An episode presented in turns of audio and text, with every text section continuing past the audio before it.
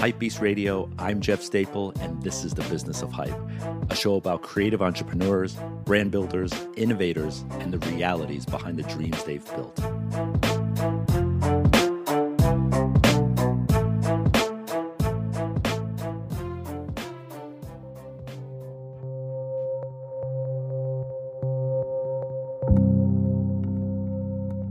Take a look at any red carpet today, and you'll probably see his design work.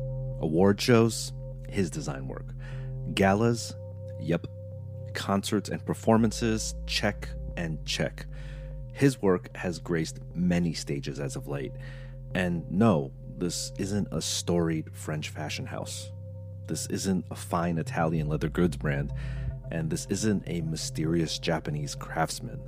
This, my friends, is 100% Brooklyn, New York.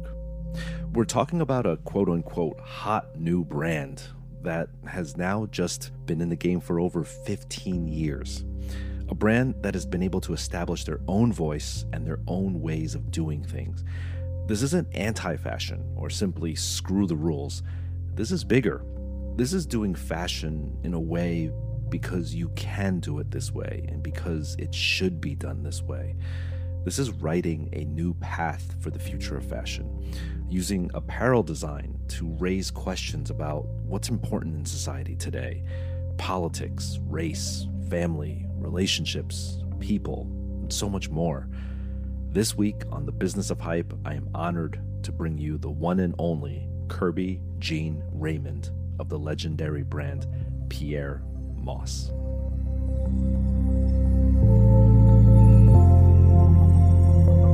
I'm Kerby Jean Raymond. Um, I am the creative director and founder of Pyer Moss. Uh, and uh, I like to describe myself as an artist. Welcome. Happy to be here, man. I'm happy we've, to finally connect with you, bro. Yeah, we've been trying to connect for a while, and you've just been having a. How how should we call the last quarter, the last quarter of this year for you? What would you describe it if you had to describe your last three four months? I'd I'd call it on track. Word? Yeah, I call it on track. That's dope. Yeah, man. This is this is a product of manifestation for real. I think everything that's that's happening in my life right now is um uh, you know, I like to describe it as like a boot camp. You know, I think everybody has to go through their individual boot camps, and um, the shit that you went through in your life mm-hmm. and the shit that I went through in my life is is is deliberate. The universe put us in those places so that we can get to where we are and look back at those things that we had to go through. And we look back and we're like, oh, damn, that was hard. Why I need to go through this? And then one day you're in your office and you're dealing with some shit and you're like, ah, oh, that's why. That's why. Training camp. Yeah, it's yeah. a training camp. Like so. So I, I believe that uh, where I'm at right now, what's happening in my life right now, uh, is with deliberate intent of the universe, and I believe it is a product of manifestation from from myself as well from from an outsider's point of view, mm-hmm. right? And for those who haven't known you since day one, right. you might look like, wow, this guy, overnight success. He just came out of nowhere, right? Right, and like, just when did you start this? Like, it just must have started recently, and like now it's blown up. But yeah. you were just telling me this is like since at least 01 that right. you've gotten this has been like a professional decision for you, right? This is this this is this is this was all deliberate, you know. Um, at 13 years old, I went into the high school of fashion industries. I had deliberate intent of being uh, a, a, a, footwear designer, a sneaker designer, and um, when I got into my school, you know, I, did you go to school, high school in, in New York? Jersey. You went to high school in yeah. Jersey. All right. So in New York, we had these uh, directory books. So like the directory books that come around, like look like the yellow pages, mm-hmm. and then you would pick which high school you go to. You get to read the stats, what programs they have, or whatever. So I landed on the High School of Fashion Industries, and they had this jewelry, accessory, shoe design program. We took the test. You had to do like a, a portfolio. Mm-hmm. So, I, you know, I went to like the church program, the church art program. I had them help me with the the portfolio. My um, my father's friend Kenny Altidore helped me with um, still life and all mm-hmm. that shit. We created like this this fire portfolio. Yeah. And um, got into the school, did what I had to do, did everything right, got into the school, um, and then uh, Giuliani cuts the program. Shit. Like I don't can't say. You know what? Let's blame Giuliani. Fuck him. Like Giuliani, Giuliani's administration cut like a lot of public school funding, uh-huh. and uh, that was one of the programs to go. So they so they put me into a pattern making and fashion design class. So I'm a 13 year old boy uh, sewing little baby rompers when I really wanted to be a sneaker designer because I always wanted to be Tinker. That was like my shit, right? I was like, I, was like, I need, I want to be just like Tinker. I had read something about Tinker before before knowing about Tinker. I thought that shit was a, uh, I thought that was a machine job. Right. I was like, you know, Not an artisan job. yeah. Right. I agree. I'm with I- you. I didn't know how Yeah. sneakers were made. I thought Michael Jordan. I thought Michael Jordan called the man up. Said, "Look, man, I want the toe box like this. I want this like this. Make it in black and red, and, and send them my way and ship them out to the world." Uh-huh. Yeah. I, I had no idea that it was like you know that the the, the processes that went into uh, shoe design. Um, and honestly, I didn't know until recently because I, I didn't, unfortunately, wasn't able to have be, be part of that program. So I got into so I, so I- so they so they put me into fashion design and pattern making. I have all intentions of transferring to automotive high school. I was like, I'm just gonna do my other passion, which is cars. Okay. And uh, I knew I was transferring. I was like, I was so, I was like, by 10th grade, I'm out of here. Fuck these kids. I can't stand this. I was like, this is trash. Uh, and I was like really disruptive in school. And I got uh, kicked out of a class one time for, for throwing something at somebody. And um, they sent me down to the principal's office. I got, I got like the whole spiel about getting the in-house suspension then shit really clicked with, with me then because my father, if I came home like, yeah, I got suspended from school, he, two one or two things would have happened. I would have been dangling out the window, or I would have been on the way to JFK to go to Haiti, and like that would have been it. You know, Haitian parents love to threaten you with Haiti, like I'm gonna send you to Haiti forever. Like that shit. That shit was real, man. So you know that w- that wasn't a joke because I had two cousins that were shipped off at that point. And I was like, oh, they, I'm next. Exiled. I was like, I'm not gonna get exiled from Brooklyn. This is wild. So I I ended up um, you know, going back up, apologizing to the teacher. Uh, the dean gave me a second chance, and the teacher was like, you know, I just don't feel like you're challenged. And she was like, "What's going on?" I was like, "Well, I wanted to design shoes," and she was like, "Well, you you know, you're actually really good at this. Your fashion your fashion uh, teachers are saying that you're really good at this." You know, I had like this teacher named Miss Singleton who was like mean to every every everybody. God rest her soul. She was amazing. She was, you know, she was really nice to me though. She she figured me out really fast, and she knew that I wasn't challenged, and she, you know, would brave to the other teachers like I have this really special kid. Yeah. And then uh, Miss Z offered me the internship at Kay Unger with her friend Linda Virtue. Okay, Younger. Kay Unger, yeah, Wow. that was my first It joint. was like a legend, like a fashion legend. yeah, man, I just had dinner with her like a week ago. She's she's she's my people, man. But you know, I had I, I got the internship there uh, at 14, and then a few weeks into our internship, they asked me to come in on the weekend. They were like, "You want to make some money?" I was like, "Cool." They come in on the weekend, fix these, you know, organize these file cabinets, uh, organize these patterns. Um, so I'm just there for the money. I was just like, whatever. I'll get twelve dollars an hour. Um, I had another. I had another job. I was working at Ragamuffin in, in Flatbush, but they don't open on on Fridays and Saturdays because it was Hasidic Jewish. So I had. So I wanted to make money on Friday nights and Saturdays. So I was like, all right, I'm gonna take this shit.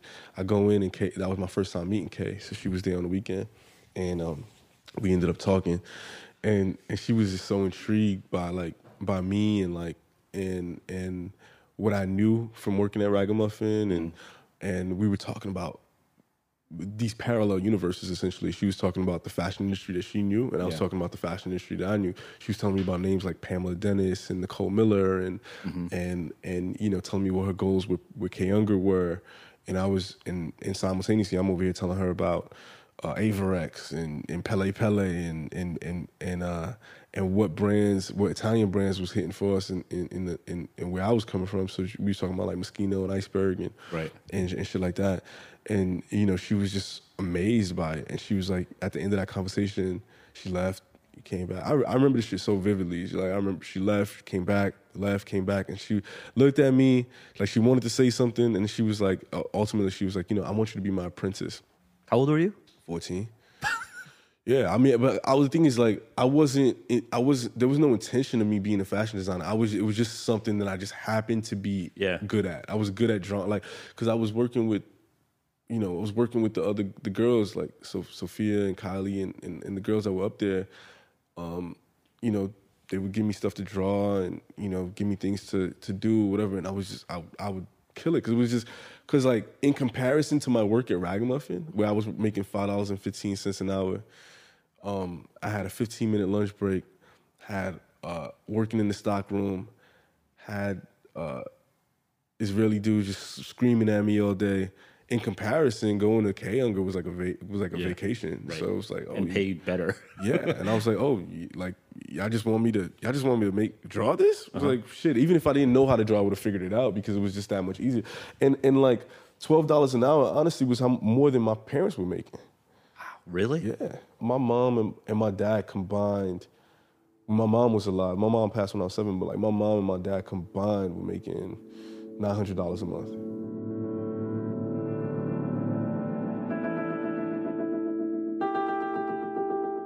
Have you ever heard of the butterfly effect?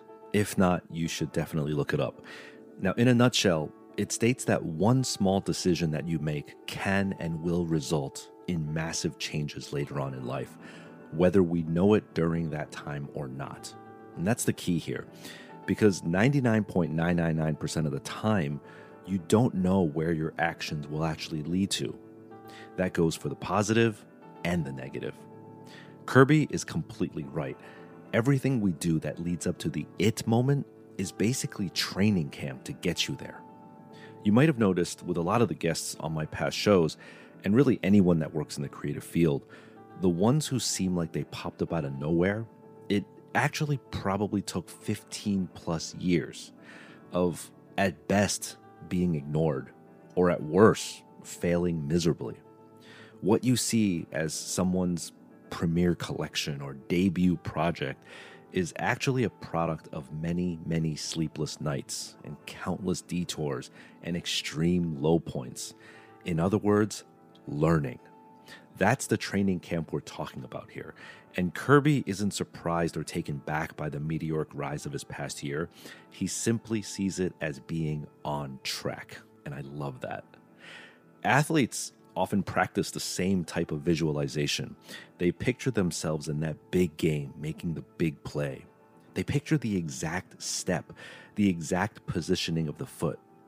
Now, you might ask, how could they visualize every possible scenario that could come at them? Well, if you put in the proverbial 10,000 hours, you'll experience a good amount of them. And those moments that catch most other people on their heels, they become expected for you. Because it's not a question of what will happen, it's just a matter of when it will happen. My mother worked three jobs. So she was a beautician. She was a home health aide. So she went to like the old people's homes and like she would go like pick an Ave and shit like that and go to the old people's homes and like, you know, clean up and, you know, take care of them, whatever. And then she worked at uh, she worked at the beauty salon and then she was a seamstress.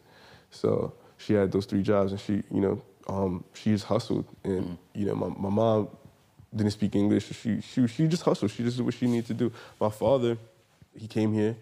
He started driving taxi under my, one of my uncle's medallions. Okay. My uncle had a medallion, and you know he drove one of his cars uh, for him for a minute. Um, he won one of these little like illegal lottos, you know, Mm-hmm. like the Creole call it ballette. You know, I, I think American people call it like running numbers or some Yeah, shit. running numbers, yeah. one of them joints. Like the, the the joints he played at the bodega, he won one of them joints for like for like fifteen hundred dollars, and he took the fifteen hundred dollars and went to um, uh, uh, TCI, Technical Career Institute, signed up so that he could become a technician. Wow. And his job for my whole life was uh, fixing uh, TVs, radios, shit like that. But it was a lot of, you know, it wasn't, it was really slow money. So he would do things on the side. He would, you know, put like, he would install the stereo systems for all the dudes in the neighborhood and shit like that. So mostly yeah, drug dealers and whoever had the money to install Yeah. Benzie boxes and shit like that in they, in they, in they whips.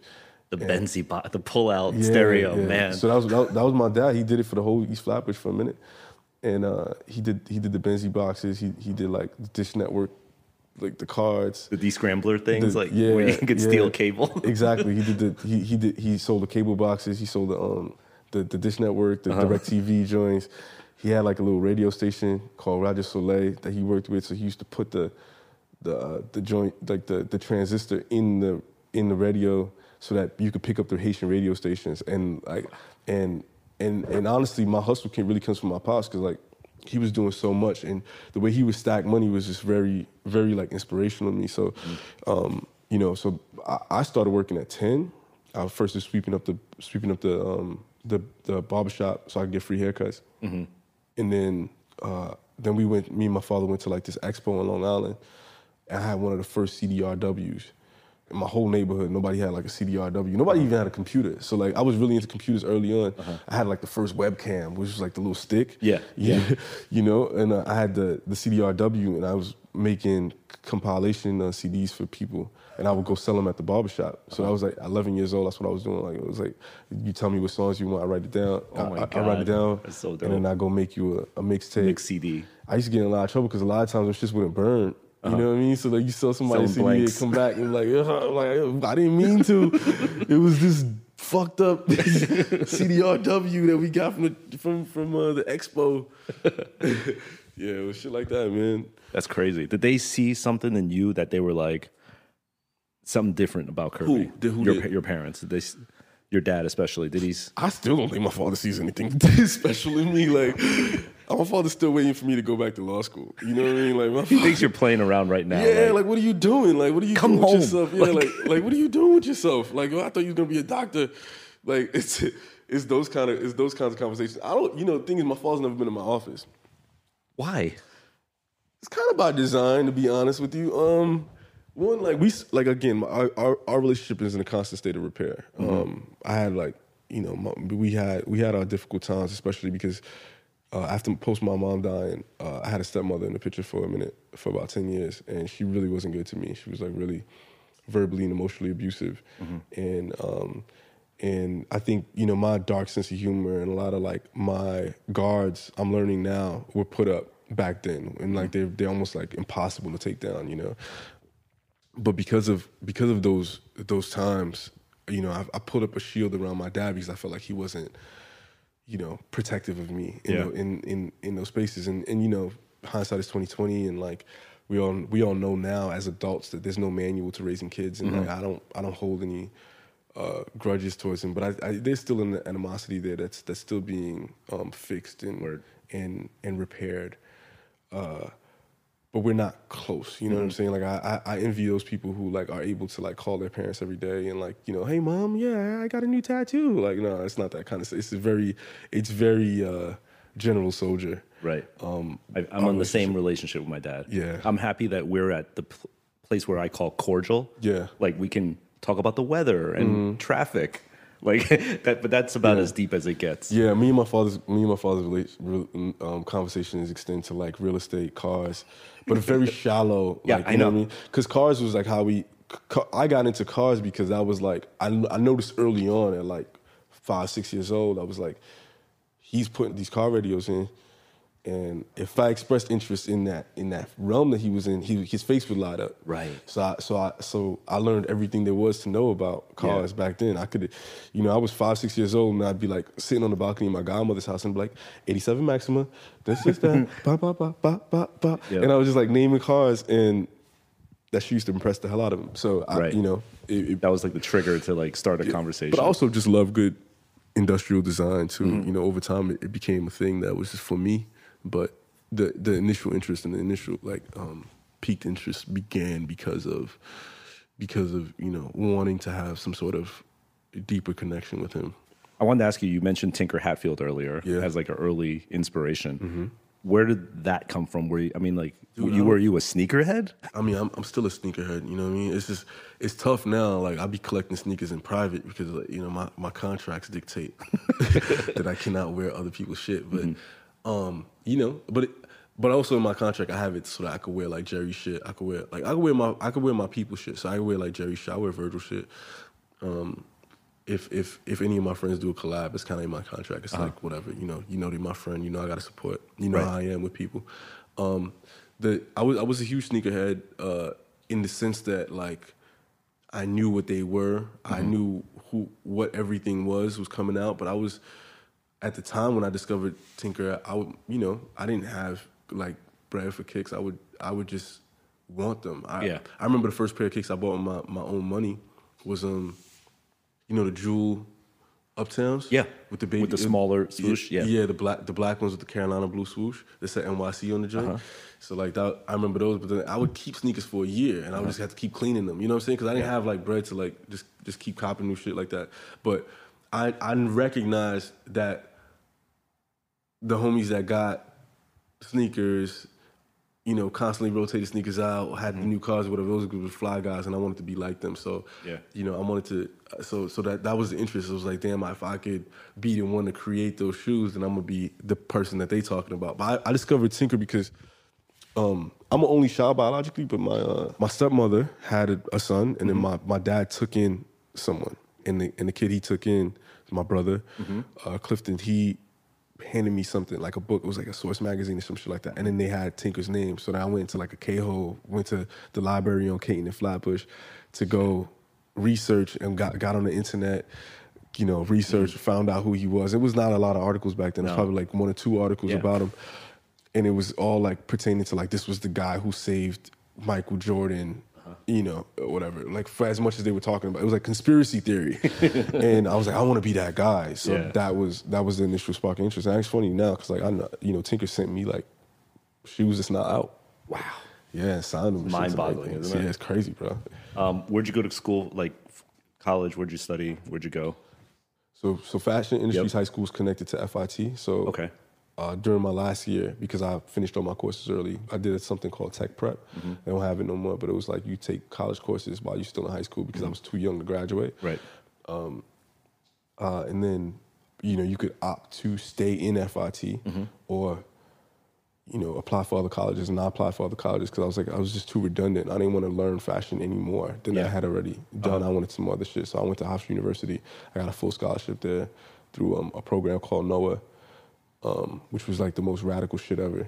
Um, because it was like new opportunities at Hofstra, but the dean there like really made it her business to like re-educate all the minorities about their heritage, and that really like sparked the interest in politics and all the stuff that I that I that I do now. Um, What'd you major in at Hofstra? entrepreneurship and business law was my double was my double major, but it was a free education, so I did two majors and a minor. So I did uh, entrepreneurship, business law, and then um, Africana studies as my minor. Wow. That definitely laid the foundation for where Oh, you were sure. going to go, right? Training camp, man. I told you. you But did you sort of divorce yourself from design and, and fashion at that point? for sure? Hofstra's not exactly the most No. fashion forward. Hell no, bro. It was it was crazy. It was like I didn't divorce myself from fashion completely. Here's here's what I did. I did work like I was doing freelance, um, and I was still interning some places. So by that time, I already had like three jobs in fashion. So like I had worked at Unger. We had helped start. I had helped start Marchesa, and then uh, I was working for a company called Victoria Keene. And then during college, I was freelancing Kenneth Cole, Theory, Marc Jacobs, Mishka, uh, Format, which was not um, Nigel and Cheech's store uh, in Queens, and they had like a they had like a brand that was associated with that shit. Um, I did some like freelance stuff for Supreme at the time. Oh, wow. Um, I did. Uh, I had my own brands. I had uh, Mary's Jungle, Montega's Fury, so I was selling them online and shit like that. Your own like My- t-shirt brands. My own t-shirt brands, yeah. And then, um, and then I was starting this brand called Yellow Banana with Eric Rothfeld, who was like the owner of New York and Company, Jones, New York, and all that shit. He was like wild, wild, rich dude who was like super nice to me and like really, really took well to me because I Kay Unger had introduced me to Okay. him when I was young. Kay was like against me going to college. yeah. She was like, "You're wasting your time." She was like, "She was like, you're so much further ahead than than all these people, and you Uh-huh. have connections to start a business. What are you doing?" And I was like, "My dad." I just like, I, you know, Yeah. even though that compl- that situation was complicated, I knew that like the chances of me being never spoken to again was gonna be high if I didn't go to college. Mm-hmm. Right. Just because like how much they sacrifice, how much like Exactly. my mom, my dad sacrificed for us Yeah. to be here. I mean, be being the they, they're born in Haiti, right? Yeah, my father was born in um, Miragoâne, Mm-hmm. and my mom was born in uh, Gonaïve. Yeah. And I mean, the, if you don't have immigrant parents, it's hard to understand the weight and the responsibility that you. A a lot in common. So I'm also an only child of immigrant parents, and the the idea of not going to school was like, what do you like? You might as well just go to jail then. Exactly. People, Right? Yeah. You, yo, Like I came here, motherfucker, for yeah, you, For you. no one else, Yeah. just you. Yeah. yeah. I mean, before I went to Parsons, I went to NYU just to like legitimize Mm-hmm. a quasi career to my parents. Like, I'm taking journalism at NYU. They're like, okay, I heard of Connie Chung. All right, cool. They're like, all right, that's a legitimate job. Um, okay, so you graduated Hofstra? yes, sir. Okay. Yes, sir. I got a I got a dual BBA. So, out of all these internships, did it land any full time job out of college? Absolutely not. What was your first full time gig? First full time job. Um, I'm trying to remember if it was Sprint or Best Buy. What? You're like interning at all these amazing fashion houses. You're designing with Supreme, had your own line, and then here's the thing. Best Buy or Sprint. Here's the thing, Jeff. Uh, the thing is, is like the shit was fun and games when I was when I was cute. It was novelty. It was like, oh, I got this little young black kid in my office, 14 years old, 15 years old, whatever. and that was cool. Oh, Like, okay. You're the prodigy. I was a prodigy. Right. Okay. When you 21, you know what I'm saying? Which is still fairly young to be out of college. I got out of college at 20. So, so you, you get out of college and you're like 20, and um, you ain't little and cute no more. You know what I'm saying? Like you, you in that weird stage where like your beard don't connect. you know what I'm saying? Like Right. your shit, your shit just look. You looking crazy out here. You just looking. You just looking wild. So that was me, man. Just like this awkward kid, just trying to figure this shit out. And early 20s was wild. It was weird. And like, so I was I was working at Sprint, I think, uh, the store in Massapequa Park, out on Long Island. Not even. I thought you meant Sprint, the corporation. No, sir. No, I was working in the store. Graduated Hofstra. I graduated Hofstra. I got okay. I'm gonna be like your dad here. Yeah. Why would you walk into a retail cell phone store and be like, "This is what I'm gonna do after being a college graduate"? For me, that was the difference between like homelessness and that. Oh, really? You know what I mean? Like I didn't have a place to go. I didn't have like parent. I didn't have like my mom. If my mom was alive, it would have been a different story. Uh-huh. My godmother is my is my mom. You Mm-hmm. know, um, but she's hard ass and and I, you know, I I would go there and stay as long as until she realized I was in the house. and and you know, I was just always an independent person. I've been working since I was 13 years old, so like I couldn't even- imagine asking for any anyone for anything. Right. But at the same time, it's like So, like searching, the time it took to search for a job wasn't even a reality. It was like, what is I the lowest hanging actively fruit check? I was no, but I was always actively searching for a job. I don't uh-huh. I don't think people understand like how hard it is to get a job.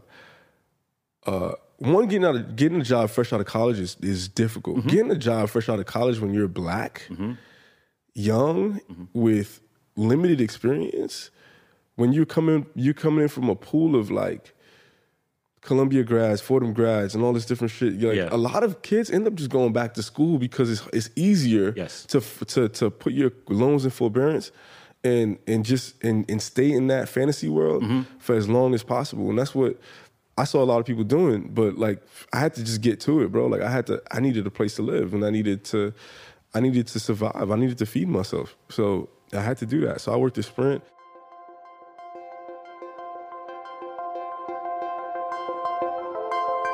Man, this is so real. At this point in the interview, I thought for sure that we'd be talking about sneaker collaborations or creating amazing runway shows. I too saw the surface of what Kerby was creating, but when you look beneath the surface, you see so much more. You see how the secret sauce is actually being made. And the same exact hustle that it takes to do what he does today was forged when he decided to walk into that sprint store. I want you to know that your drive doesn't turn on automatically when it's showtime. The truth is that opportunities most likely never come unless you put in that time first. Now, a number of things comes to mind when Kerby talks about his time just after college. The first being how the job market for a new graduate is ridiculously competitive. And I'm sure it's the same, if not worse, today. I know a lot of my peers also just decided to go back to school because a career wasn't waiting for them after they got that diploma. We all have our own personal academic experiences, but it can be argued that college does not always equal quote unquote success. Now, don't get me wrong, it might be the perfect track for some, but equally so, it might be a huge waste of time for others. You remember that Kanye West lyric from All Fall Down? She's so self-conscious. She has no idea what she doing in oh, college. That major that she majored in don't make no money, but she won't drop out. Her parents will look at her funny. Now. Having a young person of color be an apprentice may be novel at first, but as soon as he reaches a certain age, perceptions change. Competition heats up. And when it comes to multiple people vying for one job, the claws do come out and people tend to choose sides. The knowledge Kerby was able to gain during his younger years and a talent that he's always had was able to sharpen him. But Kerby faced the same issue a lot of young people of color have. And that's just unfortunately more hoops to jump through, more time needed for acceptance, more people needed for validation, more due diligence to make sure that the company is making the quote unquote right decision. And since time is money, this is all time where people like Kerby aren't making money. But as you'll soon hear, Kerby isn't afraid to show the industry this truth, and I think that's why his success as of late has really made an impact. He's creating something as an artist with a true, authentic voice. Sprint, Sprint Massapequa Park, they closed down. Uh, they were like, "Do you want to transfer or do you want to take a severance?" I took the severance. During the severance, I started to like, you know, fuck around, start designing my line, Right. and then and then I went to AT and T, uh, you know, because the severance ran out, and I went to AT and T. Worked at the one in Forest Hills on um, seventy first, seventy first and Queens Queens Boulevard, Right. and then you know I got promoted to manager, and then they sent me to Queens Center Mall. And that's what I knew was I, I was like I'm gonna get fired. I knew I, already know. They put me at Queens Center Mall so they go watch me. They know I'm not coming here on time. they already know. They they know I'm not disciplining people. Like nobody was getting fired. My job was firing people. Essentially, it was like mm-hmm. yo writing people up and mm-hmm. firing. I was Right. like, You're like the hall monitor. yeah, I'm, I'm not doing this shit. I was, and they, and they were like, "How come you have no write ups?" I'm like, "Because I don't care to write nobody up." You know what I'm saying? Like, it's not, that's not my shit. And even still, like, if you work at Pyer Moss, there, you know, I don't. It's hard for me. I don't fire people. Mm-hmm. I, I do this terrible, terrible fucking thing. But I'm sorry to segue, but like, I do this terrible thing where like. Instead of firing an awful employee, I just hire one to help him. so I'm very bad at the shit. So I, I go, I, I go back to Everyone at your office, by the way, right now is like looking, is Yeah, like looking yeah. around right now. yeah, yeah, they they they're, they're nuts. But, but, like it- it's because I just know how hard it is. I know you know you know I don't know what the realities of trying to get a job today is, but I know that back then it was fucking nuts for me. Yeah. Oh, now you just you're an influencer, so you're fine. Right. Yeah. you just turn on Instagram and you get money. Yeah, I'll, I'll make I'll make blog post money if I if any, if shit goes wrong. Um, This is fascinating. I know people listening to this must be like wanting to hear about like the celebs and the fashions, but it's like no, this is fascinating to me that like you worked at Sprint, all the time. you fucking got fired from Sprint, moved to AT and T. got fired from AT and T. So you got fired from the Queen Center Mall job. I got fired the wildest way too. It was like, so I was not fucking with this one woman that worked there. She was she was just bad, bro. She was just like Evil people, right? like I can't. I want to remember her name because I do want. I'm trying. I, I do want to call her ass out, but I can't remember her name. That's just this is probably a great thing, but like she was awful, and um, you know she would come into the store and like you know strut her shit, come in for like 30 minutes, tell everybody what to do, mm-hmm. like smack stuff off the fucking table, make everybody go rearrange it, uh-huh. crazy stuff like that, and then t- you know tell me, and then sit in the office with me for 30 minutes and tell me how I'm not doing my job. um, and I was We've all had that person. Yeah, and I was not nice to her back mm-hmm. either. I mean, I was. Mm-hmm. A, I'm, I'm always been a respectful person. I'm, it's really hard for me to be rude to somebody. You ha- it has to be retaliatory. Yeah. I was still wasn't rude to her, but I was. I wasn't. I wasn't my normal self. I, Right. I definitely felt my energy shift when she came around, and um, she, I guess, told the district manager. Fuck is his name too? I don't remember. it's probably better that you erased this part of your life. Good. Yeah, like hi- his, he drove he drove this Audi S5, and I remember, and this is when the Audi S5s first came out, and I had a and I had a, a S4, Uh-huh. and he was like, I think he felt something about us having like similar. Same make. He felt something about us having Audis, and like, why do you have as much money as me?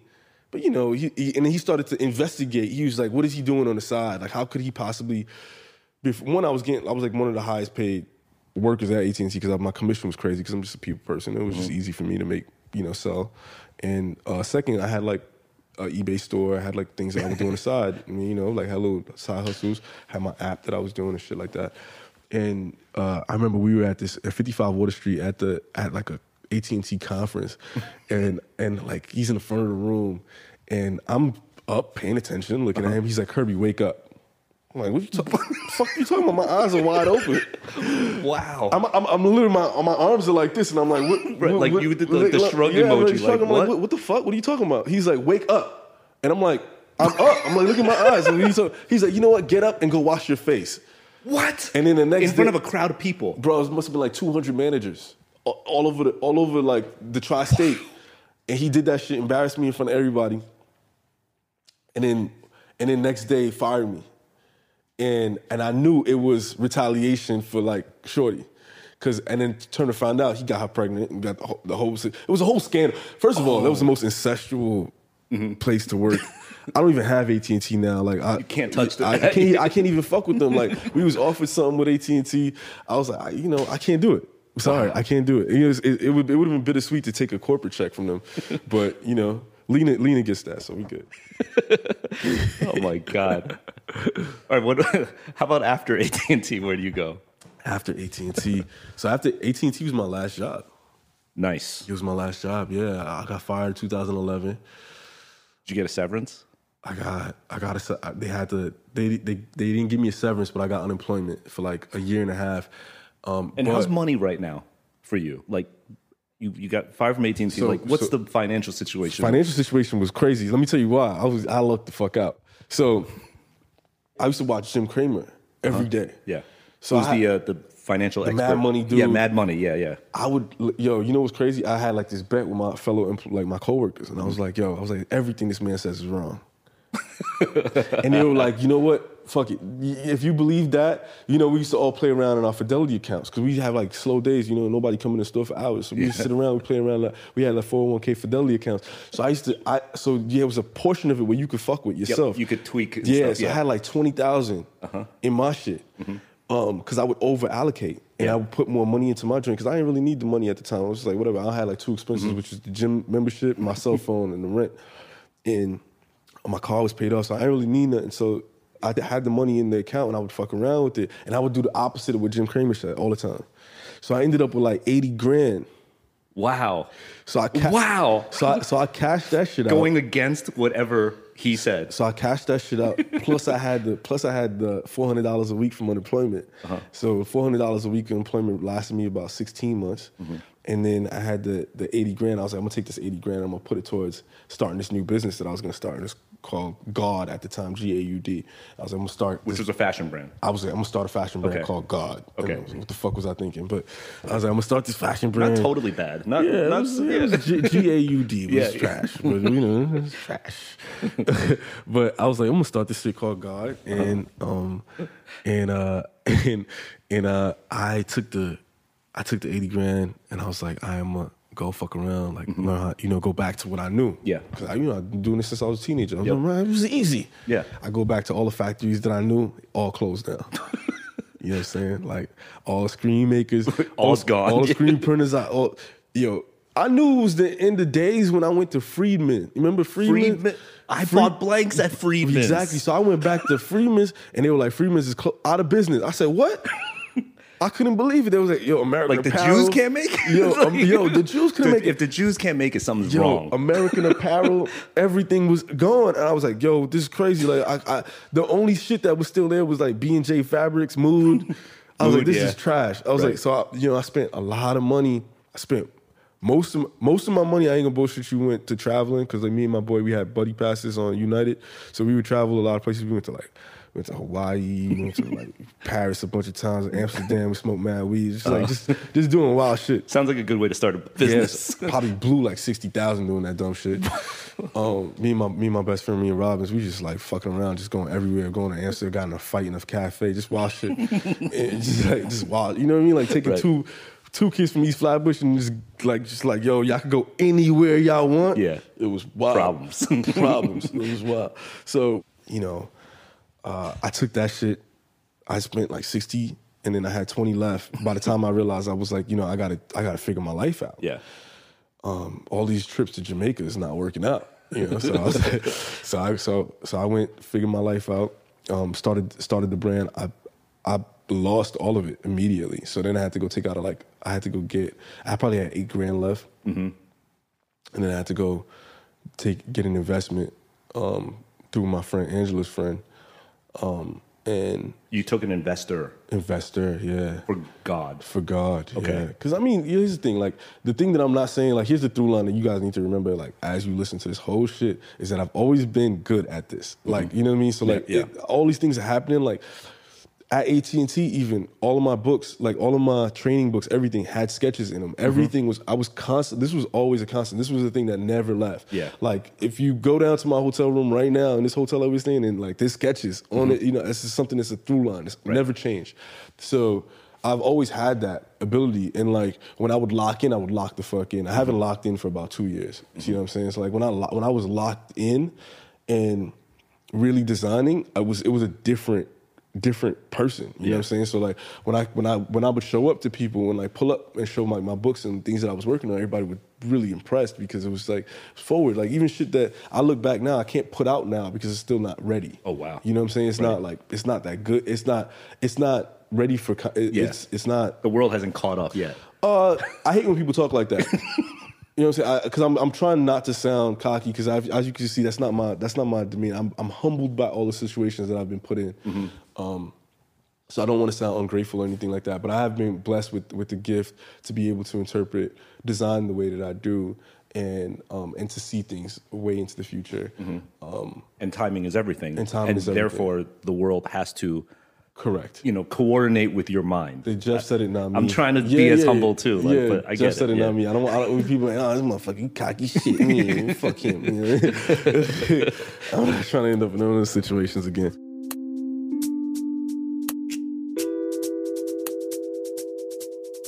Okay, Kerby won't say it, but I will. Y'all ain't ready. But seriously, timing is everything. A creative who always stays ready, who knows how to think in the future, and who is confident in their abilities is always impressive. But a creative who knows how and when to release and when to keep other stuff in the pocket, that is a true master of their craft. You see brands all the time and say to yourself, man, they were just too ahead of their time. And that's actually a true statement. The world is an ever changing organism. The climate of world events, the current mindset of different people, the competitive landscape, all of these things need to be aligned properly in order for a project to really hit. And I would argue that the work you've been seeing coming out of Pyer Moss is the perfect artistic expression for the times that we're living in right now. Another thing I notice about the greats are that they keep creating no matter where life puts them at. There wasn't a time on versus a time off mentality. The passion for honing his craft is something that is consistent throughout all time.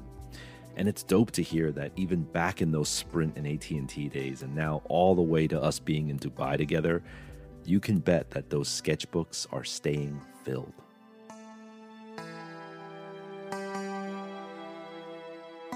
Talk about the uh, the investor a little bit more.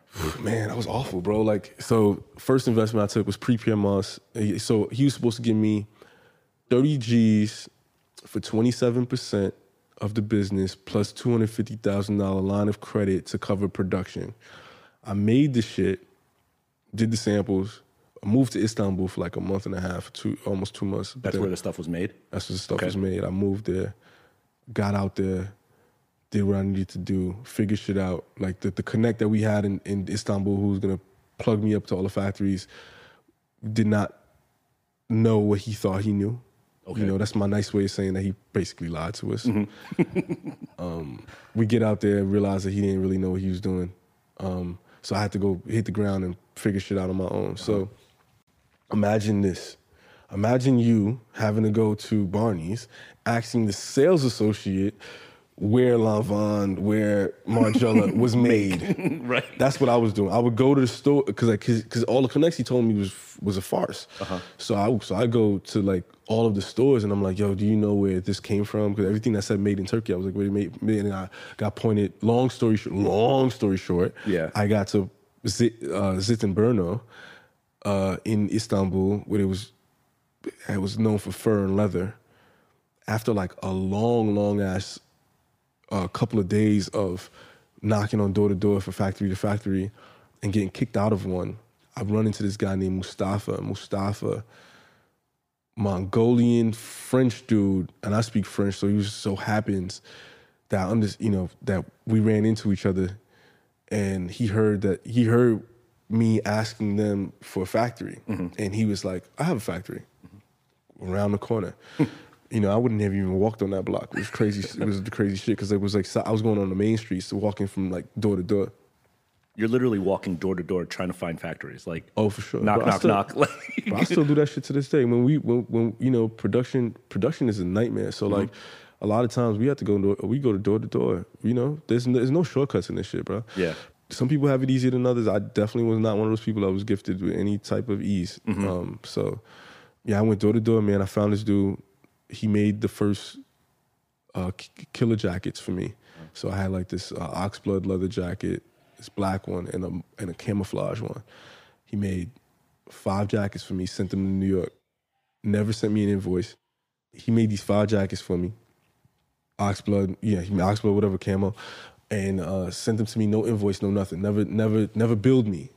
And I did just showed up in my door um, two days before Christmas. And I've been trying to get in touch with this man for six years to tell him thank you. I still have not been able to get back in touch with him. But he sent me those jackets, sent me triples of the camo. Uh-huh. Two or three. No, he sent me 3 He sent me a, a small, medium, and large. yeah. I gave one of them to Jeff uh, Gray, who was my publicist uh, early, early on, before Jeff decided he didn't want to work in fashion no more. He uh, gave that jacket to Mel Ottenberg. Mel Ottenberg gave it to Rihanna, and on January 28th, 2013, Rihanna was photographed leaving the studio wearing my camouflage leather jacket, and that shit just was the beginning of my life now because I learned a lot that day. One, I had to name the company that day because me and homie who had in- invested the, the 25k already fell out. Yeah. and um, because we had orders on on God from like it was like t-shirts, things like that. We had orders from Atrium and like other stores that was around at the time.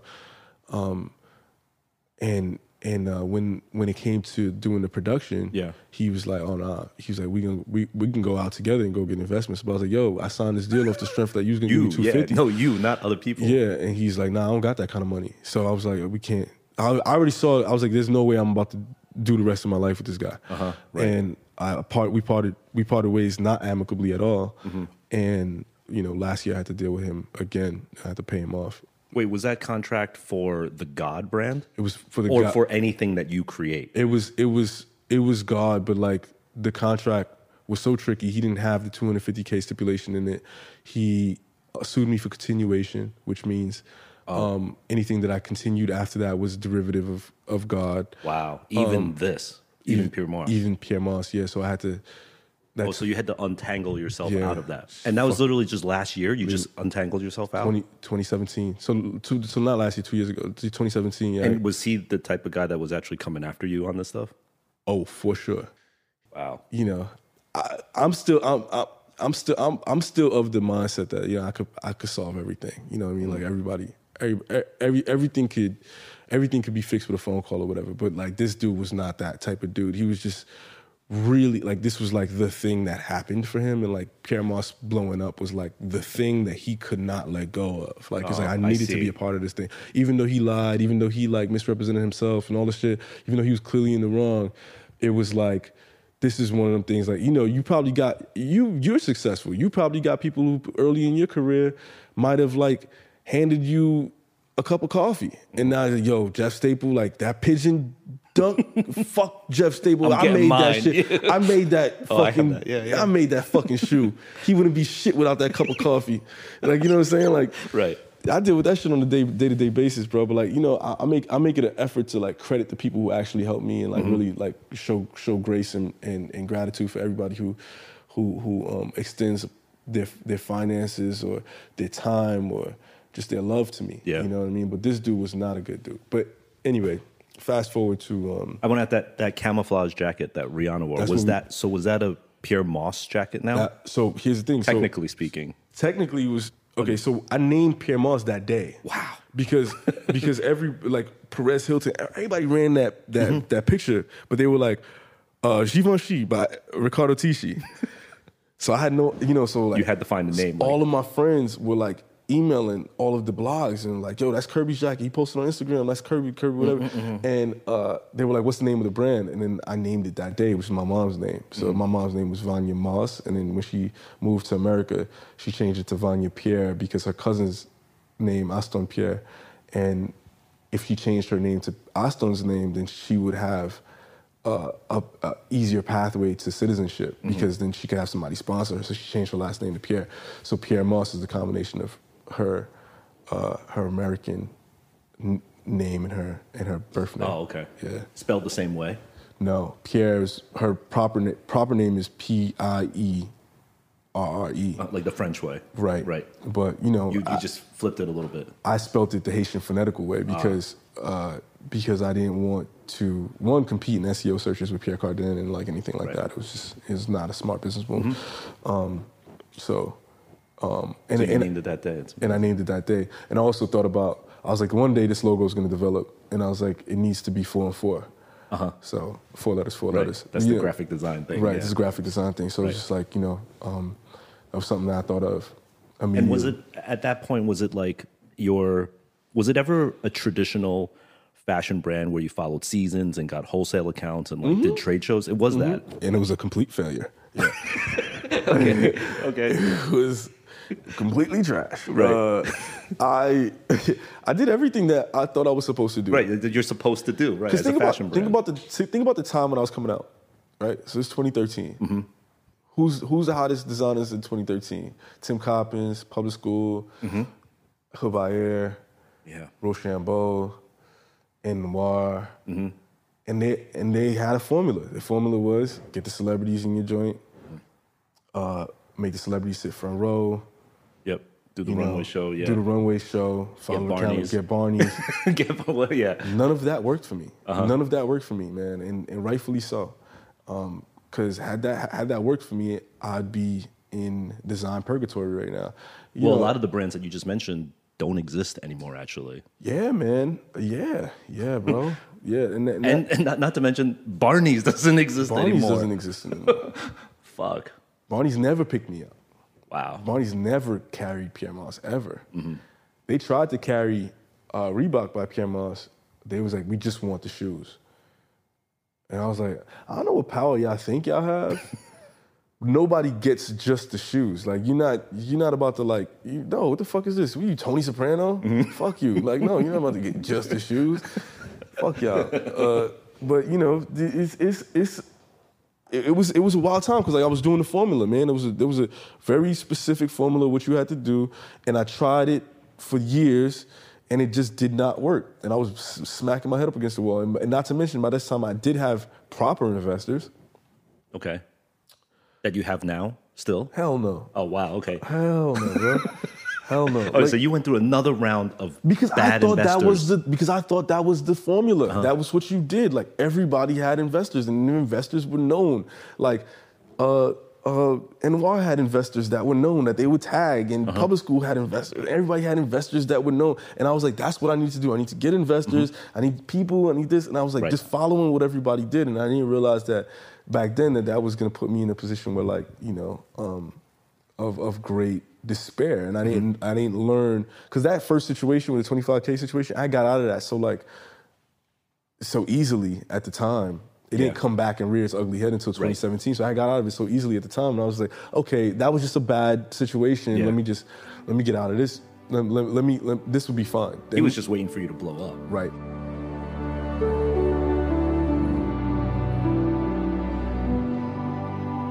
If there's anything to take away from all the past guests on the podcast, it is to learn from those who have done it before and then take those learnings to establish your own journey. Following down the path of others does work and it has its benefits. But, and there is a huge but, there's a flip side to that coin. Now, by following that path of others, you also make yourself susceptible to the same consequences and pitfalls that they went through. Hence, the argument for being the trailblazer. Now, being a trailblazer might be going into totally uncharted territory all the time, but at least you play by your own rules. As Kerby said, Wholesale, department store orders, retailers, celebrity cosigns, investors, fashion shows, all of this was part of a formula that others had established. And some of those brands have adapted, some have scaled back, some changed business models, and some, unfortunately, are no longer around. This is a pivotal point for Pyer Moss and Kerby. He admits that he made some mistakes. The question for him now is does he back it up and give it another go?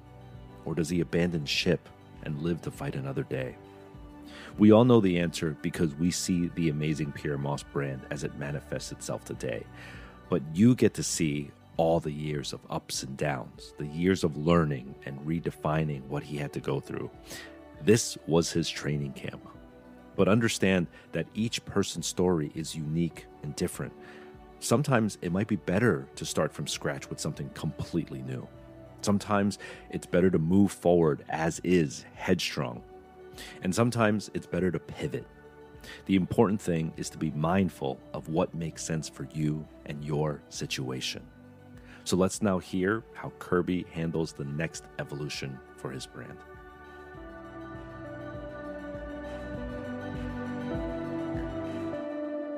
In this next situation, they had factories. Okay. They had a. They gave me a proper office. Um, you know, they helped me to hire like two, two or three uh, part-time employees. They they were pretty helpful. Okay. What happened with them was very different than what happened in the first situation. What happened in the first situation was just this dude was just you Lying. know, Like, he's a liar. Yeah. yeah. This this these people, um, I thought, and I still think to this day that they're good people. Um, they just didn't understand this side of the business. They were used to like mass and wholesale. So Yeah. like they were doing like, you know, hundred thousand units and things like Mm-hmm. that. They didn't really understand how like high fashion worked. They were like Garmentos. Garmentos. Were they sure. literally Garmentos? Le- legitimately Garmentos. Okay. Asian couple, Garmentos. Um, and did not understand the business and underfunded it. They, you know, 250K uh, in cash and kind. This is the worst deal you could do. Because what's the cash? Cash probably like 50, you know, 50, 100. Um, and then they had a first in, first out. Mm-hmm. So as money came in, they were just taking Paying it right, paying back, it right. immediately. So they paid themselves back multiple, Right. multiple times. It's like a bad record deal. Right. They just and and they and and I and I still struggle with whether or not that was malicious or whether or not they they just didn't understand. Mm-hmm. Um, because I don't like to believe that anybody's malicious. Mm-hmm. But their cash in kind was like, oh well, we made we made the the the this shirt, and they would charge me more than I would pay outside. The cost price of the shirt. They would charge me more than I would g- get charged outside. Oh, that's called double dipping. They would they would triple dip. They would triple yeah. dip. And then yo, here's the crazy thing, man. I don't even know if I should say this shit, but good thing Nate left the room. But um the the wild the wild thing is is like they were using my company to give people visas Oh wow. and had no idea, and I had no idea until I went until we ran out of money until like their cash until the cash ran out, and I was like trying to get a loan, mm-hmm. and then I realized that I didn't own any of my company, but, like barely anything left because they had essentially registered other other members, Right. They added like owners and shareholders and they were getting your. they were getting two fifty a pop. They were getting paid on the visas. Yeah, Oh my god. I I just paid them off. Shit. Yeah, because like when, for me to get buyout, I had to buy I had to buy it out in 2017. So like before we got into Reebok, I had to go into Reebok clean. Mm-hmm. So Oh, Reebok wouldn't allow you to have all these random. it's not that they wouldn't allow me. It wasn't no. It wasn't no allow me. It was just like You needed to clean it up. I needed to- Yeah, I needed to clean it up. Because then you'd be sharing all that shit. yeah, and I'm not, I'm not, I'm not about to do that. Yeah. First of all, in the hell no, because like the way that they was doing business, it was like like I remember we did Usher's tour. I was doing a lot of tours at around the time. I did like Madonna's Rebel Heart. Um, designing outfits Yeah. for them. Exactly. So like, here's like, remember what I said. Throughout all these stories, I'm giving you like mm-hmm. I'm giving you the underbelly of the stories, but keep in mind the through line was that I was always good. And Yeah. I was always doing this thing, and I was always consistently designing. So there was always things happening from the fashion front, and press wise, you know, we were growing. Yeah, Like right. But I'm just giving you the underbelly, like the mm-hmm. real the real shit that was happening behind the scenes. So when Usher's tour came in, that was the biggest check I ever seen in my life. That was like three hundred fifty thousand. I was like, shit. Well, let's pays them off Right. whatever. Bruh, they came out with invoices. You owe me. You owe me. They took the 350 and then I owed them. when I tell you, you know, I'll be watching like Death Row Uh-huh. documentaries and shit. I'll be like, this is what Suge Knight was doing. Cause I, I- I understand it now. Mm-hmm. I understand it. And yo, and like when you in a when you're in a place of man, I try to, I try so hard now. Like why, why I take this shit so personal when I'm like talking to other designers and I see they about to like my man Feek, he owns this brand called Head of State and like he was about to do this bad deal with this Russian people. And when I tell you, man, I stopped in this track. I was about to, I, I was about to not let him leave. The, the, the we, I don't remember where we. I think it was at Soho House or something like that. I was like, if you leave out this door and you go do this, then I'm gonna choke you out. Like I was like, it was like, Yeah. I take it so personal now because I see young, young black people, young people of color, young whatever, like just people who just don't get it. Creatives especially, man, just like about to fall into these fucking victim ass deals. And I, I went through it already. Yeah. You know what I'm saying? Like I, I don't want nobody to go through that shit. That shit is just fucked up. But it's crazy when you when you think, damn, like y'all, y'all like y'all take all the money. Y'all didn't even think to like yo like the that same that same month I got that check from Usher. I had an eviction notice on my door. I made Forbes 30 under 30. I had $17 to my name, all my accounts. This is like $4 at TD, $11 at Chase. Oh my God. Yeah, like it was like that. Like So know, you've seen the biggest check in your life, and at the same time, you can't eat. can't eat. And my and my and my shorty was paying for everything. Uh-huh. She was like, "We we gonna be all right. Don't worry. We gonna be good. We gonna be good." Because it was a time where I was like taking care of shit, and I was like, and we was good for a minute. But then it was a time she had to take come in and step in and take take care of shit. And without her, I wouldn't have made it. Like, but you know, we we bro, we was we was struggling like, and I was like, damn, I can't believe this shit. And you know, she would she would try to like go have like civilized conversations with them, be like, look, like yo, you know, we're going through this. We we we lost a pregnancy. We're, we're trying to like pay bills. We got we got we got we got shit to do. They pull out them invoices again. Like, well, no. you know, the only time I like made money from them in that deal, Chinese New Year, mm-hmm. they gave me like the red envelope with like a thousand dollars. My God. Yeah. Wow. I made no bread, bro. Like I made no bread, and this was up until 2017. Mm-hmm. Like this up until 2017, and the, the the last of it with me and them, February 2017. Homeboy comes into the the husband comes into the office, and he's like, "Listen, he's like, I know we've been having this conversation for a while, but this day we need to do this. I need you guys. I need you to sign over 90 percent."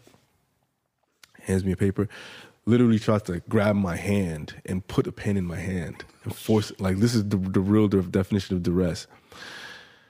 When I tell you it took everything in me not to throw this man through the window, because like I don't like people touching me. You know what I'm saying? Like, um, Wow. he tried to like physically accost me, bro. And it's like, ah, man, it's, I can't believe I'm telling you this shit. But like, this is what was going on behind the scenes, bro. Like, this was this was real, and like, and I and I was like, no, I'm not signing shit. So then I was like, all right, I gotta get lawyers involved, and I gotta get this this situation taken care of. They kicked me out the office, changed the locks, all the shit. I couldn't go back, couldn't get my samples. So uh, Pyer Moss was effectively done February 2017, and I it's like it was it was we was, we was at a standstill because I own the trademark. Yeah. They Operated. operated everything. it. Yeah. And they couldn't work without me. I couldn't work without them. Right. So then we need to we needed to come to something. So we came to a deal, and the deal was like because they had those improprieties uh, as it pertained to like those visas and shit like that, which we was gonna expose in court. You had some blackmail on them, essentially. Like It was not it's blackmail. but just It's not blackmail. You can't operate a business like that. Yeah, That's it not- wasn't yeah. blackmail, but it was some shit. You Yeah. know what I'm saying? Yeah, like yeah. y'all really, y'all really want all this to come out because as soon as we get into deposition, you know, Mm-hmm. everybody's gonna have to sing like a fucking canary. And all them homies you brought into the country, guess what? They gotta go. they gotta go. They gotta go. Yeah. Mm-hmm. What you gonna do? So, um, they had to make. They had to strike a deal. So we struck the deal for a little under about Was this pre CFDA? oh pre everything, Okay. pre everything that you know of me now. Yeah. But were you having conversations with Reebok already? Uh, Like, did February. they start yet? I was having conversations with another brand. Okay. Um, and that deal was like dollars, no royalties. It was like, yo, we're gonna slap your name on this. We're gonna do this thing for for uh, Black History Month. Cause I had I had done I had done like this um the, the that show for Black Lives Matter and you know these are real things you know what I'm saying so like you're hearing like again you're hearing the business side but like at the same time I had was really polarizing. I was really polarizing in the fashion space because I had done the Black Lives Matter show. I had started doing shows that were more autobiographical.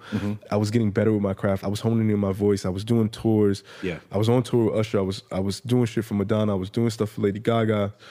Um, a lot of celebrities were wearing my stuff, so there was there was there was perceived success happening publicly. Perceived. Perceived success happening publicly, but at the same time, behind the scenes, shit, shit was a nightmare. So, Yeah.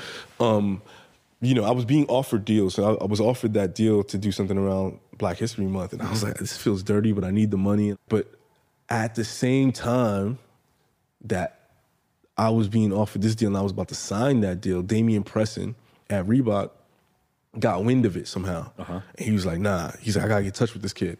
He did six degrees of separation, found my phone number, called me. Literally the day before I was about to go to the other company And Sign. and sign. Uh-huh. And um, he was like, yo, he was like, if you hold tight, he was like, how much they paying you? I was like,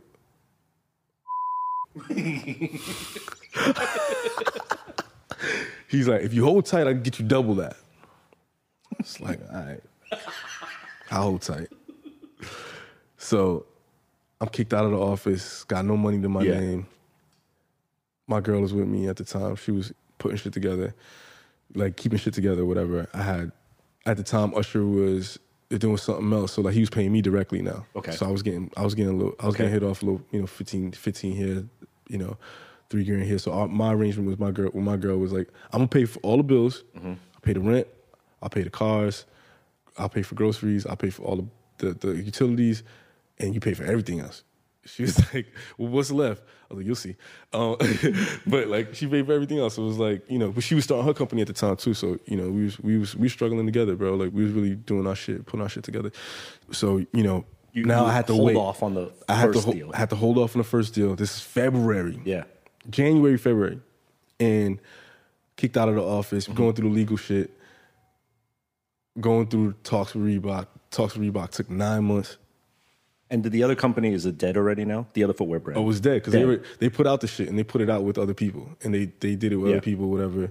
They had a whole Black Black History Month. right. Check box. Yeah, they checked. They, they They, checked. they checked their box. They checked their box.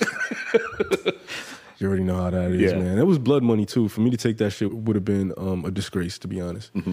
But uh, I Mm-hmm. So need, nine months in. So not so nine months in, shit's hitting the fan. We we broke as a fucking s- joke. still not fucking with your partners, right? They still not fucking them, but we still going back and forth legally. So lawyers uh-huh. lawyers is talking to each other and figuring out how to do this shit. Finally come up with a deal, strike a deal like maybe probably like July. I was like it was, mm-hmm. it was gonna be gonna give you dollars. You have to give them I gotta give them to get your whole company back. to get my whole company back.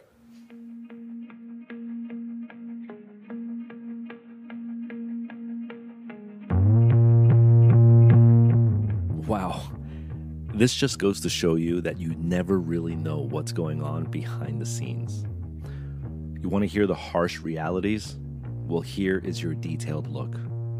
Imagine getting the biggest check in your whole entire life, only to turn around to find out that you can't even pay rent and buy groceries. He must have been asking himself, when does the I made it moment actually happen? So kudos to Kerby for keeping it going because there are many, many moments during his journey where any other person would have probably hung it up. And I wouldn't even have blamed them. Kerby's talent needs no explanation. But what's amazing is his resilience and persistence. Kerby made an interesting analogy here to Death Row Records, Suge Knight, and the music industry as a whole. The dope collections and designs created by an artist are basically like the albums. But great albums can still be tangled up in bad record deals. It's something that's constantly brought to light in the music industry. But I think you're going to be hearing more of this type of news coming to fruition in the fashion industry as well. Kerby and Pyer Moss are a voice, a voice that should be heard by all, not only in the design and themes that they bring to light, but also the experiences that they bring to the table as well. For you guys listening, really think hard about who you're working with. Consider the type of deals that you're about to be making. How does the money flow, and what do you truly own? Your creativity and talent are gold. And just like anything that's precious, there are people who will want a piece of it by any means necessary. So make sure that you protect your neck.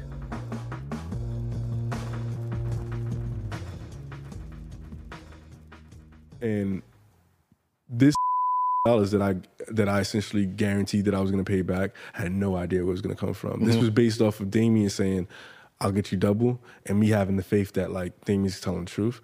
And so any, anyway, Reebok deal didn't come in for double, but it came in around there. And um, Does Damien know you lied about the number? he knows now. Okay. he he gonna hear it. He gonna hear it now. But Dame's my man, man. Like Dame's my man. And, and and here's the thing about Dame, and his like this is what I'll say, man. Like Dame got me for life because during that time, mm-hmm. shit hit the fan so bad that that like I completely ran out of money. My girl ran out of money, and we were fucked up. Like we were like fucked, fucked, fucked up. And we, I hit Damien up, and I was like, "Yo, "This is my situation, man." And Damien was like, "I." I've never asked anyone to borrow money for in my life uh-huh. ever. Like even my girl at the time, like I've never asked for money. I've never.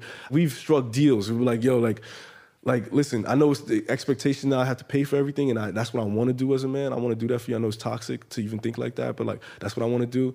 I, I would feel a certain way, even like her giving me anything or like you know paying for shit or whatever the case is, and i'd always be like, keep a running tab, and I was like, I'll make sure I pay you back, and I have. I have paid her back multiple times.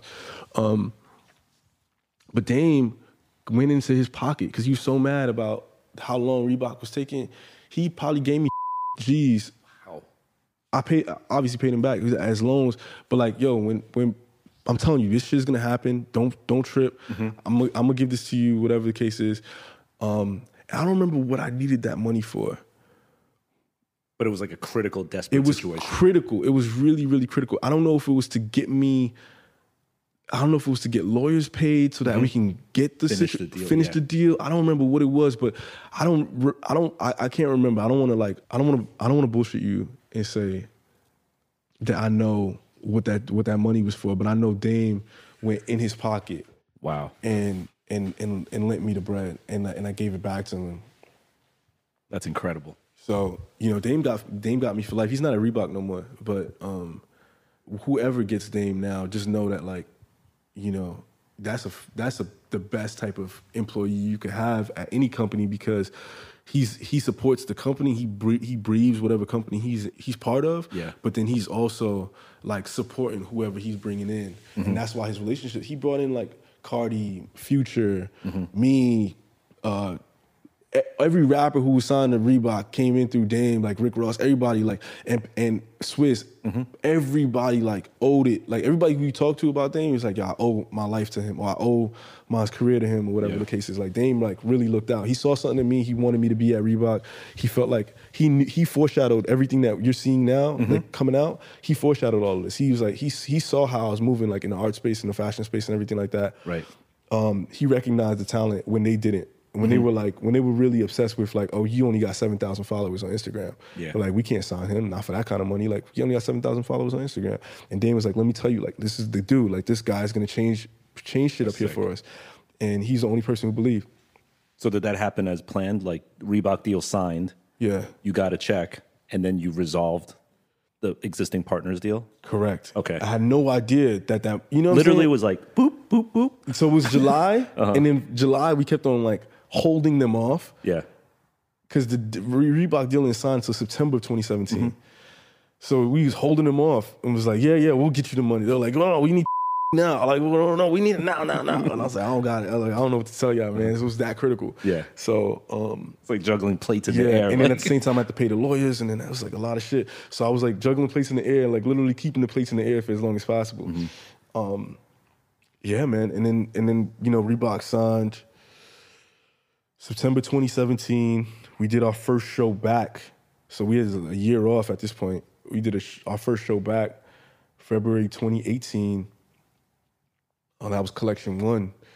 And in that process of, you know, I had a long time to think and design. so I, I right. Mm-hmm. created this American Also collection, and I was like, I'm gonna roll it out as a three part collection. And my whole my whole thing is I've always been a storyteller. I've always wanted to tell stories, and I always wanted to like harness the energy of politics, societal conversation, Mm-hmm.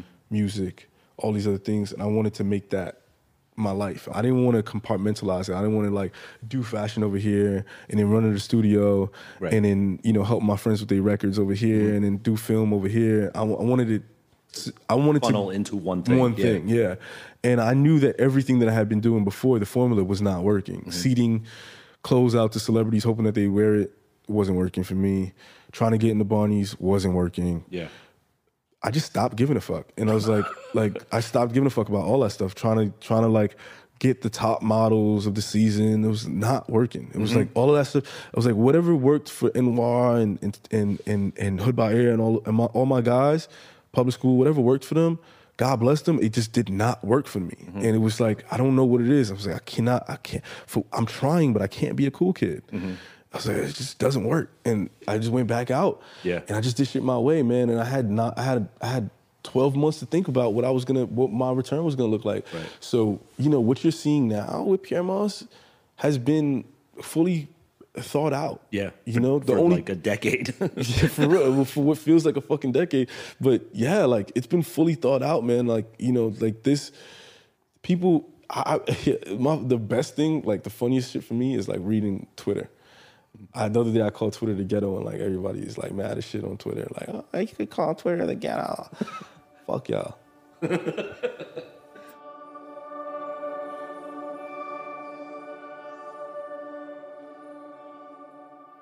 It may have been a decade plus in the making, but the growth of Pyer Moss to what it is today has probably the strongest foundations you can find in any single brand. We're not talking financial and we're not talking about number of awards. We're talking about what the brand has gone through and what Kerby has learned and the truth and authenticity that he's been able to establish through that brand. This isn't just about clothing now. This is about freedom. It's about doing what he wants and merging all interests into one single umbrella, and above all, doing it on his own terms. No one's formula, no one's validation, no one's plan but his own. Stay true to what you want to say with what you're creating. What I've noticed over the years from Kerby with what he's built at Pyer Moss is that he has never compromised who he is or what his brand means. This is what's really important. And honestly, this is what will keep him going far longer than even he himself probably realizes.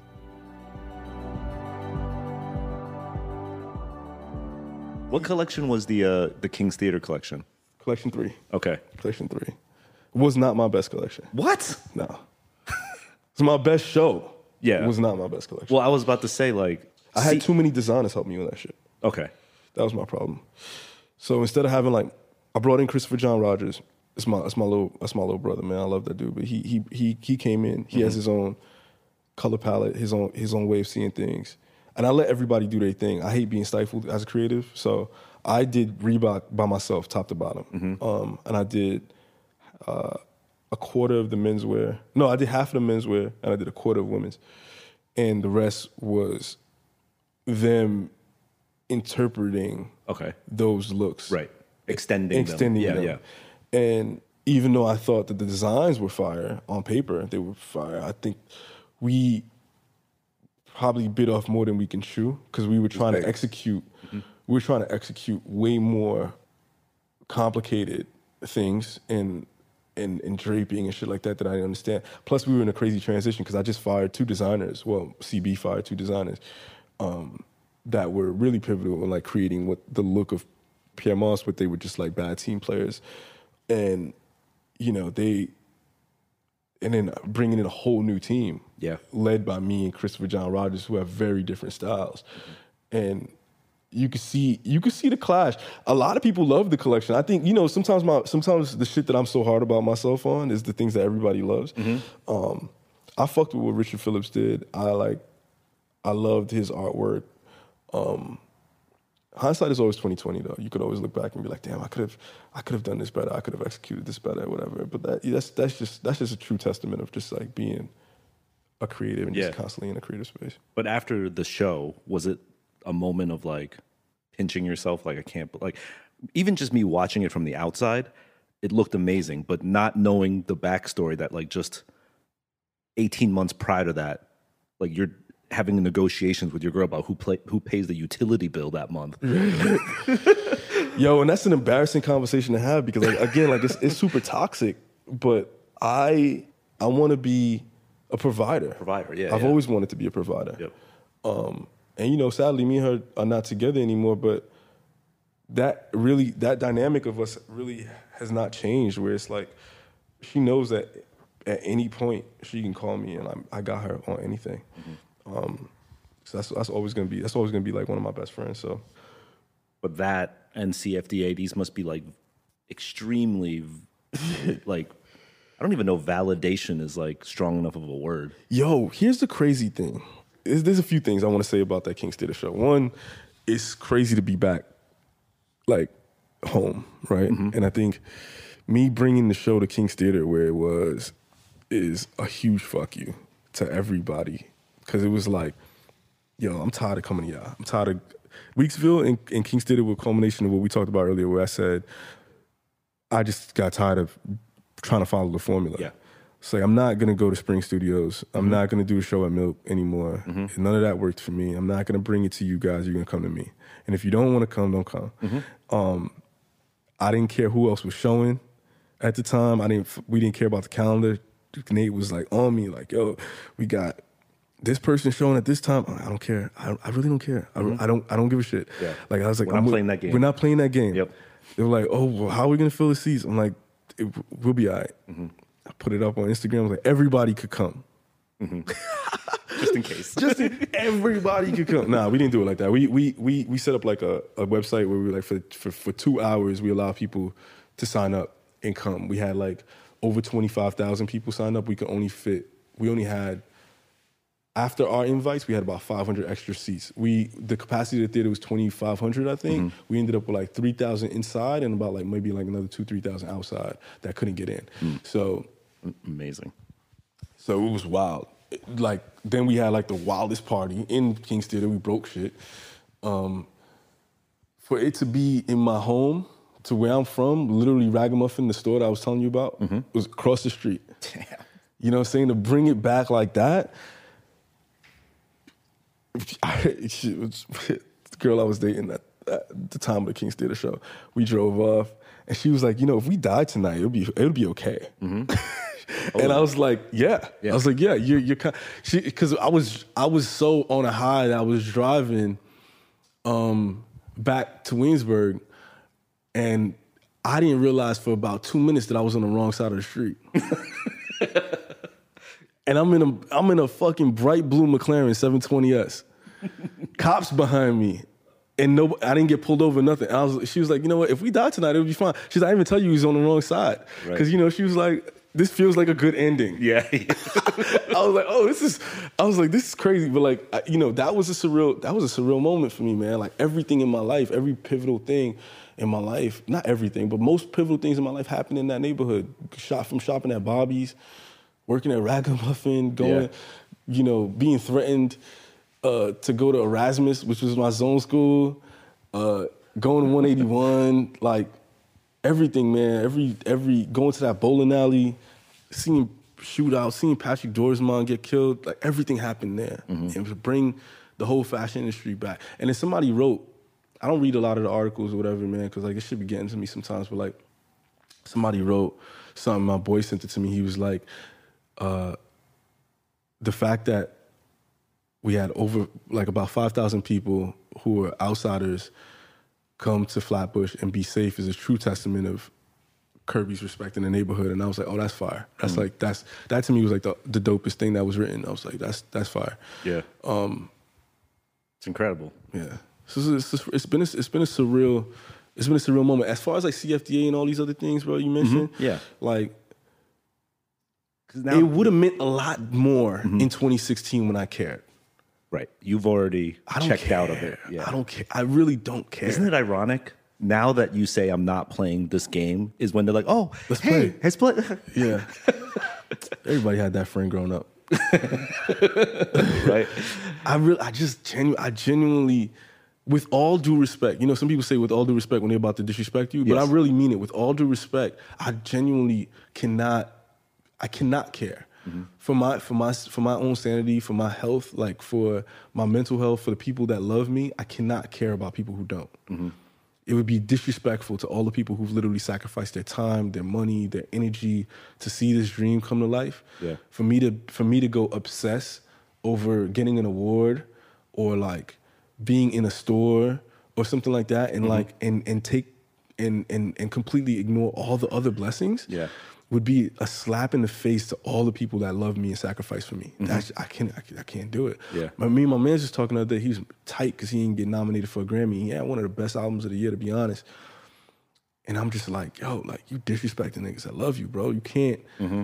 You can't obsess over that shit, bro. Like, you can't, bro. You gotta like you, you disrespecting every every engineer, every producer, every feature, everybody who like came and fucked with you, every person on Twitter and Instagram who reposted your shit, who said, "Yo, this is the fires. This is the comeback of the year. This is fire." You disrespecting all of them by obsessing over the Grammy. Who who knows what them fucking fandom people at the Grammys is? Mm-hmm. They probably all like you know they probably listen to classical music. Who knows what the who knows if they fucking even heard your album? Yeah, exactly. Who cares? It's like the pre-described gatekeepers, essentially, is what it is, Them. right? Fuck them, man. So, how's it feel now? You feel like free? Are you completely free of quote unquote fashion? Man, I'm free, bro. Like I'm I'm not free of fashion. I'm free of the fashion industry for sure. I'm free of all that. But where I'm never gonna set myself free is being responsible for other people. Mm-hmm. I feel completely responsible for all the lives that we that work with us, that touch us, that come into orbit. I feel responsible for you. I feel responsible for like people who just are in our orbit. You know what I mean? Mm-hmm. And like and making sure that everybody's good and and and making sure that nobody has sleep in the car, and making sure nobody got to work for some some jerk at AT and T, and like you know what I'm saying? Like Yeah, yeah. that- that's important to me. Like that's that's the legacy we that we're gonna leave behind as a brand. It's like yo, we gonna we ain't gatekeepers, we gate openers. You know, Yeah. that's that's that's the way I see it, bro. Like I, I I don't have I have no sense of um I have no sense of like responsibility to anyone who makes it hard for people. Word. Yeah. That's a great way to end it. Uh, Thank you, man. Good looking out. That was dope. sir.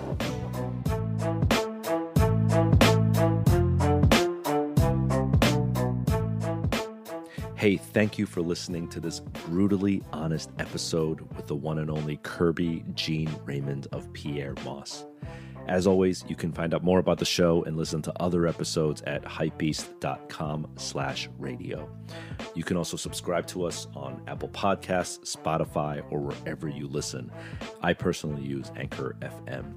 Also, please do me a favor and leave a rating and comment to tell us what you think of the show. And also, tell a friend about the show. If you're listening right now, share it on social media. It definitely helps out a lot. You can also reach out to me on Twitter. I'm at Jeff Staple, and we do occasionally answer listener questions on the show. So if you have a question, shoot it over to me on Twitter. The Business of Hype is created in collaboration with Bright Young Things. You can check out their work at byt.nyc. Our director is Daniel Nevada. Our audio engineer is David Rogers Berry. Our audio interludes are composed by Gabe Darling, and our associate producers are Sydney Pacumpra and Christina Hahn. This episode was recorded on location at the Presidential Lounge of the Grand Millennium Hotel in Dubai, United Arab Emirates. I'm Jeff Staple, and you've been listening to the Business of Hype on Hypebeast Radio.